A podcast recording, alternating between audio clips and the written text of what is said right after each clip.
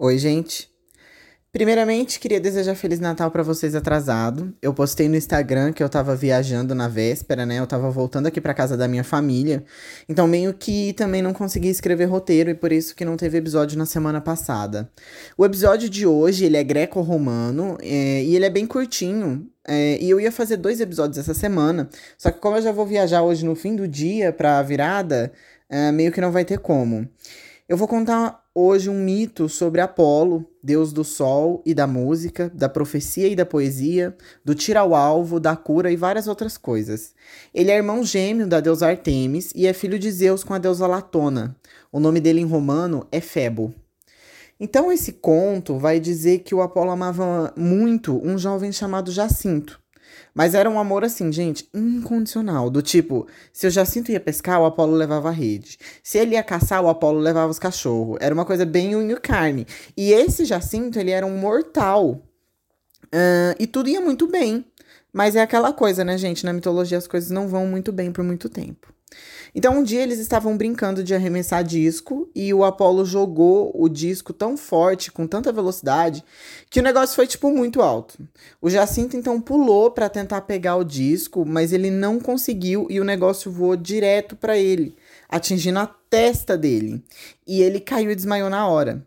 O Apolo correu, é, agarrou a amado nos braços e tentou usar seus poderes de cura, mas foi tudo em vão, porque o Jacinto já tinha ido para o reino dos mortos. E aí o Apolo pegou e falou bem assim: eu vou parafrasear. Morrestes, Jacinto, roubado por mim de tua juventude. O sofrimento é teu e o crime o meu. Pudesse eu morrer por ti, como, porém, isto é impossível, viverás comigo, na memória e no canto. Minha lira há de celebrar-te, meu canto contará teu destino e tu te transformarás numa flor gravada com a minha saudade. E enquanto ele falava isso, o sangue do Jacinto que estava escorrendo pro chão e estava manchando uma erva ali deixou de ser sangue. E uma flor nasceu no lugar, bem colorida e bonita, que parece com lírio, só que roxa. Sendo assim, o Apolo marcou as pétalas com ai ai, de dor, e deu o nome de Jacinto. É, eu pesquisei a flor no Google e eu vou colocar também uma foto lá no Instagram, gente. Eu não consegui perceber esses ai ai do mito, não, mas ok. Uh, e existe uma outra versão desse mito, gente, que diz que o Zéfiro, que é o vento, né? Que a gente já ouviu falar nele naquele conto da Psique ele tinha ciúme do Apolo. E quando o Apolo arremessou o disco, o Zéfiro meio que fez o disco, tipo, super muito mais rápido. E aí acertou o, o Jacinto na cabeça e ele morreu. É uma variação desse mito. Uh, mas é isso, gente. Por esse episódio é realmente uma coisa bem pequenininha. Eu só não queria deixar é, o podcast sem episódio de novo, né? E também tem bastante gente que ouve o podcast que ainda não me segue no Instagram e também que a pessoa fica desatualizada. Então, assim, gente, se você não me segue no Instagram, segue lá, é arroba tudo de mitologia, que é por lá que eu me comunico com vocês.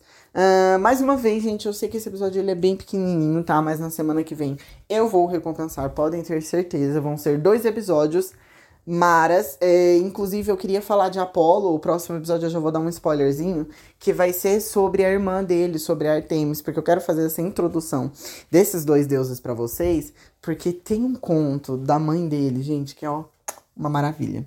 Então é isso, feliz ano novo para vocês, tá? É, não vão em festas, eu sei que eu falei que eu vou viajar, mas eu não vou em uma festa, eu vou, tipo, é só o pessoal aqui da minha casa mesmo, meus irmãos e minha mãe.